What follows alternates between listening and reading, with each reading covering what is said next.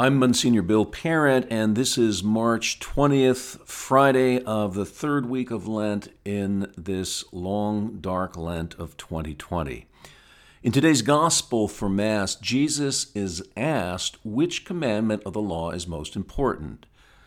As a point of reference, Jewish law had 613 commandments, and Jesus in this passage famously answers, with the two great commands to love God and to love our neighbors as ourselves. As Christians following St. Paul's lead, we came to understand that we were generally free from this Jewish law. And then we Roman Catholics developed our own law, the Code of Canon Law, which currently has 1,752 commandments. Kind of ironic, isn't it?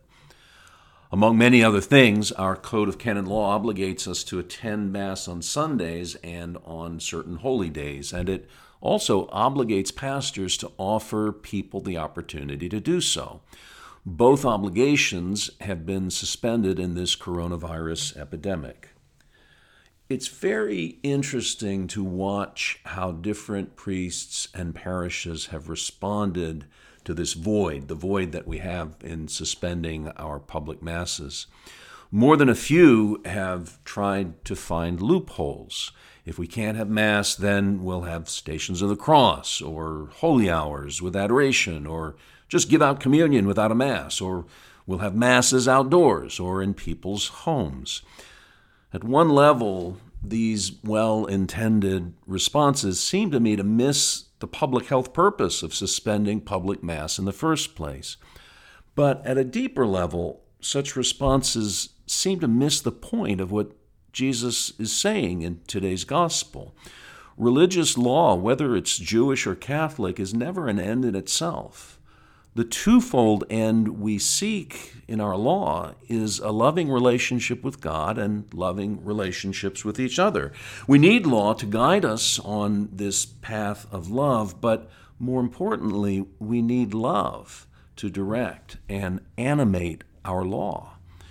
Ordinarily, we Catholics worship God as a community of neighbors, and so Ordinarily, our worship expresses both our love of God and love of neighbor. But if our communal worship has the potential to kill our neighbor, as it does in the midst of this pandemic, then it's not very loving to worship communally.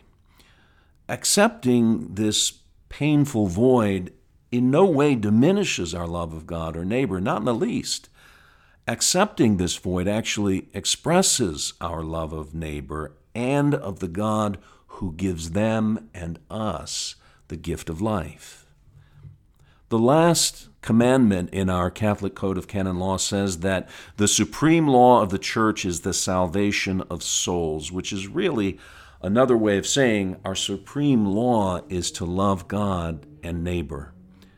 As we pray for the end of this pandemic, May we discover in this painful void a deeper personal love of God and neighbor.